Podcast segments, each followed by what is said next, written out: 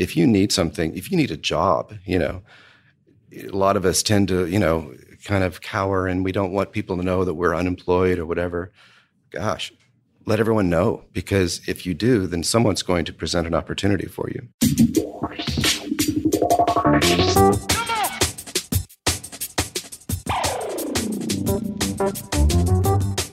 The oil and gas industry, the driving engine of the world economy, delivering prosperity, innovation, and abundance across the globe. Here are the stories of its key players, directly from the leaders themselves. This is Bulwark's Oil and Gas Industry Leaders Podcast, where real experiences are passed on from the leaders of today to the leaders of tomorrow. Here is your host, Paige Wilson.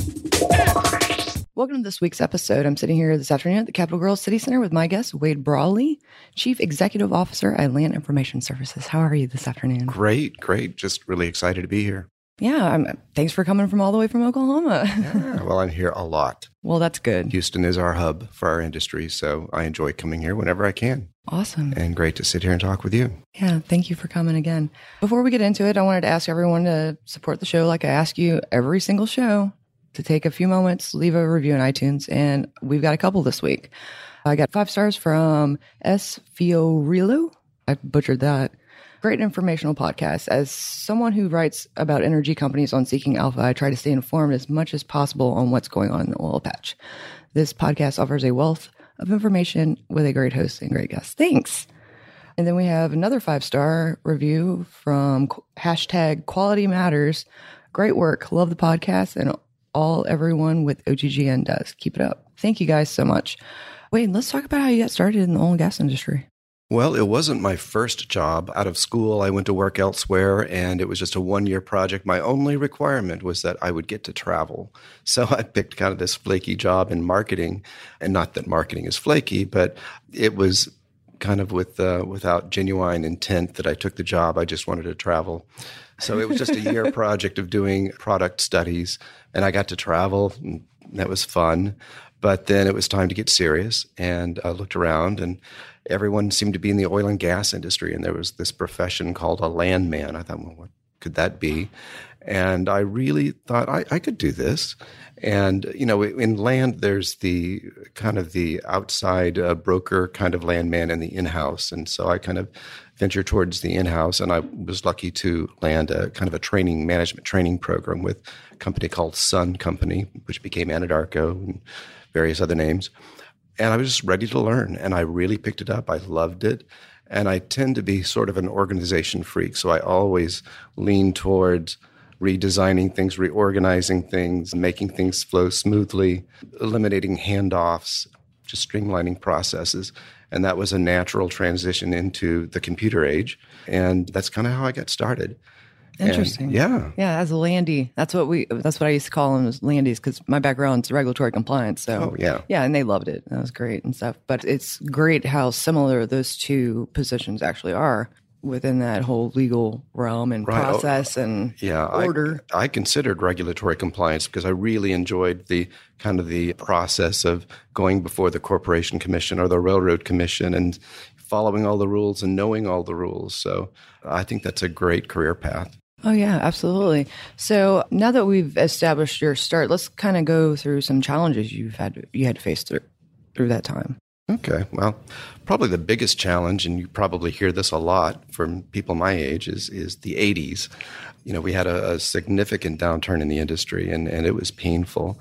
But from that experience came a lot of good things. I, I realized when I was sitting at home waiting for the phone to ring waiting for an opportunity that you know oil and gas properties are still out there they're still owned by someone not the producer usually banks Right. but I thought someone still has to manage the day to day Right. and so i realized i just need to reach out to who has those properties now and change my audience and so that worked well for me and found some opportunities working for banks and for consulting companies who work for banks. And while everyone else was really struggling, I found I was really thriving. And I've been able to kind of repeat that process, take a an event that is detrimental to most people and turn it around to where you find the benefit, you find the beauty in in uh, catastrophe, I guess. Yeah, and also uh, I guess the lesson in it too, right? Oh yeah, yeah, yeah. You know, when life hands you lemons, you make lemonade. I mean, you know, there, there's a great book out there that that's called TED, which mm-hmm. is not like TED Talks. It's, right. I think it's called the Empowerment Dynamics, and it teaches you how to take the role that something or someone tries to force you into and turn it around to where it's to your benefit, to everyone's benefit, really. So the most typical example is is someone makes a victim out of you.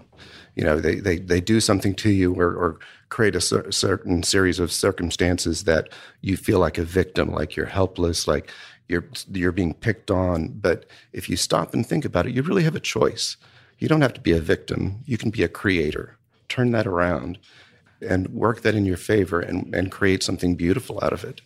So that's that's incredibly inspiring. that really touched me. we're, we're, getting too deep too quickly. I'm sorry. no, that's exactly how this is supposed to go. no, that's that's that's wonderful. So let's talk about what you're you're doing with Land Info Services. Well, Land Information Services started out as a consulting venture of mine, going into companies and sort of repeating the kinds of uh, processes and tools that I developed in, in my career and worked with some great companies and great consulting companies, you know, Apache, Sandridge, Chesapeake, Devon, a lot of them Continental, and consultants who were out there, you know, my friends at PwC and Stonebridge and, and others. And we create, again, something beautiful out of this mayhem, this this chaos. Yeah. So that's what I did originally was was consulting, and then these clients would come to me and say, you know, I, I, would just like you to handle my back office processes. So I had to acquire staff to manage their their leases, their division orders, and so acquired staff. I needed a system so I, I did talk to other providers out there and, and thought, you know, I could endorse your product, use your product, yeah. and it, you know, be a win-win situation. But in the end, none of them really came through. Uh-huh. Uh, I'll just do it myself. Why not, right? Yeah, yeah turn the other cheek. so I did, and it was originally designed. It's called LandVantage, Originally designed just to, just to support our outsourcing practice, but it caught the attention of a lot of producers, and they said, well, I'd, I'd, like to use this. So I had to change my pricing model so that others could use it without using my people. Right. And so the way it is now, my clients are, some of them are completely independent using the platform, and others use the platform and use my people. Uh, a lot of times, that's part of the selling uh, point is that, gosh, I could subscribe to the software, and if I run into a bind, I need extra help. You've got people already trained in the software to jump in and help my staff. So we probably provide outsourcing to, uh, at least on a project basis, for at least half of our, our subscribers. So it's been a, a good a good balance, I think, to have the consulting, outsourcing, and the and the software. It's a little bit of everything, huh? Mm-hmm. Go ahead. That's fine. I'm going to do that too. so you've worked for a lot of majors. You you worked for I have either directly or, or as a consultant or part of a team. And it's always interesting where you think, you know, big corporate America, one company is the same as the other, and they're really so different. And so you can't really take a solution that you provided one company and and install that, implement that in another company because yeah. the landscape is so different. As similar as they may seem, they're really quite different. So, but at the same time, you know, you can leverage off of what you have learned with another client and apply lessons learned mm-hmm. to your new project. But in the end, it's it's really something new and different and fresh. Yeah. And so that's that's kind of the creative part of consulting. I think is is creating something that is unique, something you know how to do, something you do well, yet it's unique and different with each, each implementation. What what differences have you found in in maybe you can add some contrast to this, but how do you like working for yourself versus versus working for someone else? What how how has that impacted you? I loved working for a company. Even though you say I work for myself, I really work for my employees. Right. Yeah. there are a lot of them there, and I, am there to support them and to motivate them and and to work alongside them. Indeed, I do work alongside them. I don't sit in a corner office. I am right there on the floor, shoulder to shoulder with these people. And I like that because I learn and I, I kind of keep my finger on the pulse of what's going on. What are they thinking? Where does someone need to be redirected? And so, you know, that's the bottom line is I like to work with people, whether it's as an employee for a large company or as a member of a team, you know, it, within my own company. It's really all the same. It's just it's working with people, collaborating.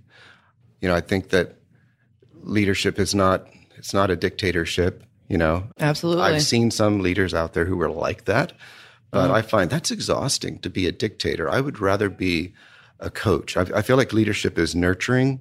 Yeah, it's it's supporting, it's motivating, it's it's it's helping people to accomplish something, and mm-hmm. and at the same time, you're accomplishing something for the whole company, for the client, for yourself. And so, I just feel like nurturing is better than being an autocrat. I like that better too. and to do that, you have to be around people. So whether you're an employee or a consultant, it's it's good to have that team. So if you had one piece of advice to give our audience, what would it be? To not be afraid to talk. I give that advice to a lot of people on a personal level and professional level. Like if you need something, if you need a job, you know, a lot of us tend to, you know, kind of cower and we don't want people to know that we're unemployed or whatever. Gosh, let everyone know because if you do, then someone's going to present an opportunity for you. Right. Yeah. Because I kind of go back to that story I mentioned earlier when I was sitting at home and no one was calling. And a voice in my head said, you know, cast many nets, you know, broaden your thinking, change your audience. And so I tell people that, that, you know, you just, if you're troubled about something, don't hold it all in, just talk. And you'll find someone's going to provide a solution or they're going to know of someone they can refer you to whether that's a new client or a new employer. So that's the important thing is don't bottle it in, just just talk. I give that advice. I don't always take that advice, but it is good advice. it is good advice. Speak up. Yes. Be heard. Well, aside from Ted, what book influenced you the most? You know, I, I really enjoy biographies. So, you know. Oh, I do too. Yeah. Yeah. So even if I read fiction, I like it in a biographical context yeah. where I'm kind of following a family, a a person who's accomplishing something. So as far as business books go, I mean, I've read them all like the rest of us have, and I, I, I you know, Good to Great and and The Power of Servant Leadership, and those are all great. But I, I tend to find myself looking more for books that have more of a spiritual message. I'm not a deeply religious person, but I feel like I'm spiritual, and there is yeah. a difference there. Absolutely. So there's a really good book uh, by Daniel Siegel, I think is his name, called Aware and simple title, Aware. And the neat thing about it is is kind of the the meditation he offers, the to prepare yourself to to be aware of what's around you. So there's awareness and there's focus. And people sometimes confuse the two, that they think they're the same. So, you know, kind of like if you're a parent, you're in a, in a playground, you're focused on your child because you you are concerned for their safety, you're there for them but at the same time you're aware of what's going on around you. Right. And it's two different frequencies really and you have to do both. And the, the business is the same. So you know I, i'm focused on my business but at the same time i need to be aware of what's going on around me in the economy and in, my market sector uh, who are my competitors uh, what what new technology is out there. So really important to be aware and then know when to be focused and to do it at the same time simultaneously. Yeah, mm-hmm. yeah, yeah. So that's a good book. I, I, I like to recommend that. Yeah, I like that. It, yeah, I'm I'm seeing it right now. I can you know you use your per, peripherals to mm-hmm. look around, but to have focus on something. Yeah, yeah, I, I like that. And if you think of it that way, it really helps you to focus. Yeah, it does. You, you, can realize, oh, I need to be focusing I'm on really this interview ADD. right now. so is this is helping me. You're getting some good advice here, so I'm glad I'm here. What's your most used business tool? I'm going to tell a kind of a story to answer that because it, it was really humorous. I asked the same question of a, a very important CIO in a, a, large company, and I thought, okay, what, what how do you keep organized? How do you manage all that's going on? There's so much you're responsible for. And I was expecting this really great answer. I, I was like ready to write it down. She's going to give me a gem of wisdom here. And she says, Outlook. Uh, what? Uh, come on. Wasn't is- expecting that. no, no. But now I, I understand because I hardly have time to get out of my, my email account. And I'm constantly in Outlook and I do use it to organize and, you know, organize my calendar. So, you know, of course I'm I'm constantly in my application, LandVantage, developing and testing and but as far as organizing myself, running day-to-day business, of course my timekeeping system, but Outlook is great. I'm a huge user of Excel and even even turned my daughter on to Excel, who's more of a an artistic person. You know, she Oh, studied wow. musical theater, and she thought Excel, uh, that's like numbers and columns. But she uses it a lot now. She realizes, oh, it has a lot of It's very useful. yeah, very useful for any any kind of decision making that one might do. So I'd say Outlook and Excel. I'm there all the time. Yeah, I'm in there too. I just recently, apparently, we have a bunch of fake employees on LinkedIn. And so I had to go pull all the ones that they would allow me to see because when you're not connected to someone, if you're like beyond a third connection, you can't even, you can't even see them. So I had to, we have like, I think I pulled 168 profiles and I had to put it somewhere. Who are these people that are wanting don't, to, I don't know. We've got a model. attach themselves to you? I have no idea, but we've got a model and we have some truck drivers and for all over the world, hmm. all over the world, you know, and then I've got to, I've got to alert the rest of the, our crew going, Hey, these are, these aren't real people. Well, I'm making a note to myself to check my LinkedIn profile for my company. Yeah. yeah. It's an issue. And I, I don't, I don't understand what the agenda is. So, but that's neither here nor there. Who's your most respected competitor? Oh, I hate to name names. That's you don't, a- and you an don't unfair- have to. I respect all of my competitors. I mean, there are some I like more than others, but you know, they face the same challenges I do, so I have to respect them for that. And I'm not above recommending to a potential client that they go with one of the competitors if I feel like the mix of their needs for a solution maybe better fit them for various reasons. That's incredibly transparent. So, well, you know, and and people appreciate that. They're going, wow. And they remember that too, because sometimes they come back to me and, yeah, that didn't work out. So we, we're going to go with you anyway. So I, I do admire and respect all of them. I've worked with all of them. I mean, the, the largest ones are, of course, you know, Quorum and P2. And I have to respect what, what they've accomplished. And they do a good job. And it's a good integrated tool, fully integrated. And we actually, we integrate with them as well. Oh, that's cool. So my competitors are also my partners. And then I have people out there that I work with that I think are very smart and ingenious in how they're using data. So they're again, they're not competitors. They're people I work with, like you know, ThoughtTrace and OKBiz. ThoughtTrace actually sponsors our legal risk show. Well, and I wasn't even prompted to mention them, but they're great to work with. And and Oseberg, I think they're real smart about what they do. So I, I just find it I find it interesting how they're using data and how they package that, and market it to their customers. Excellent, excellent. Um, Drillinginfo too. I'm, as Right? long as I'm naming them all, I do. Don't leave anybody them. out now. No, no. Yeah. What would you say is your most important lesson learned? Again, to keep it fresh, never go into a situation with any kind of preconceived idea or, or prejudice, because then what you're what you're doing really is taking someone else's opinion and and trying it on, and and you're inhibiting yourself. I, I can remember when I was working for a consulting company. We were bought out by another company, and of course, we were not going to like the the, the president of this company, you know, because they he was the bad guy. And I had that preconceived notion, and I had blinders on, and I really regretted it because when I got to know him, I thought, this is really a smart man, and he became a, a good mentor to me. So um, Funny. yeah. And so I realized, you know, don't accept opinions about others that have been given to you or vocalized to you by others. Meet them head on and decide for yourself. Yeah, that's and that's great advice given the day and age, with everyone having an opinion and putting it online. Oh, and, yeah. and hiding behind that social media. But yeah, that's very good advice. What's your favorite podcast? Well, I don't listen to a lot of podcasts, so I'll be very honest. When I do listen to a podcast, it's usually like a, you know, a comedy series. Uh, I, I love the John Mulaney comedy Oh, series. yes. Isn't he great? Yeah, he's, so, he's so funny, funny. and so real. So I tend to like that for you know entertainment. I honestly have listened to a lot of your podcasts, and I've really enjoyed the personalities you've had on there. So Awesome, thank I you. will be listening from now on. That'll learn you. Yeah, yeah. Being on. Mm-hmm. thank you. I really appreciate that.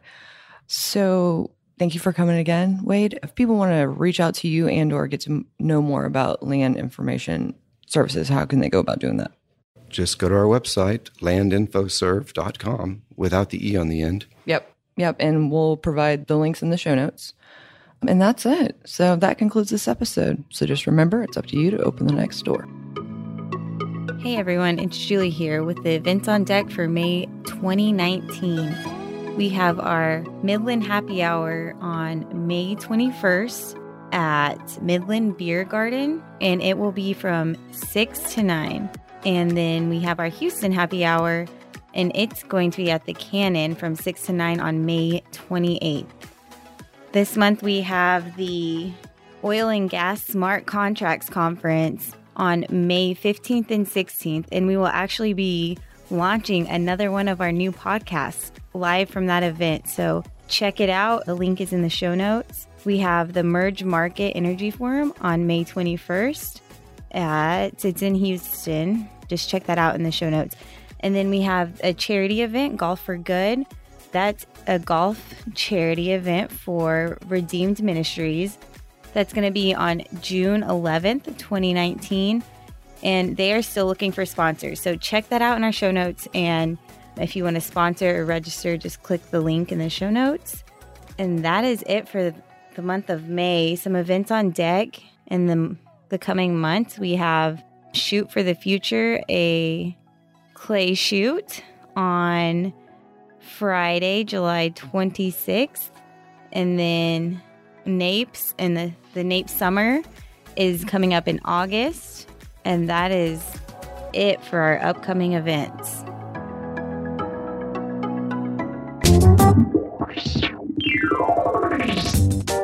Tune in next week for another intriguing episode of Bulwark's Oil and Gas Industry Leaders Podcast, a production of the Oil and Gas Global Network. Learn more at oilandgasindustryleaders.com.